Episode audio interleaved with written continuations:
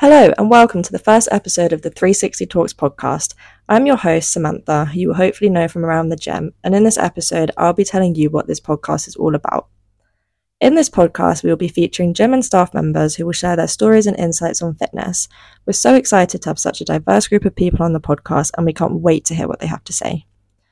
We will also have some episodes discussing fitness trends and current things that are going on in the fitness industry, as well as tips and advice on how to get fit and stay motivated throughout your fitness journey.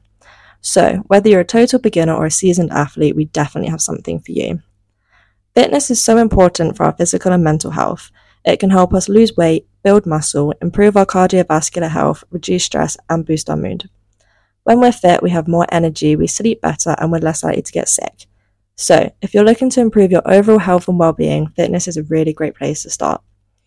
That's all for the launch episode of 360 Talks. We hope you're excited to listen to our future episodes and we'll see you next time.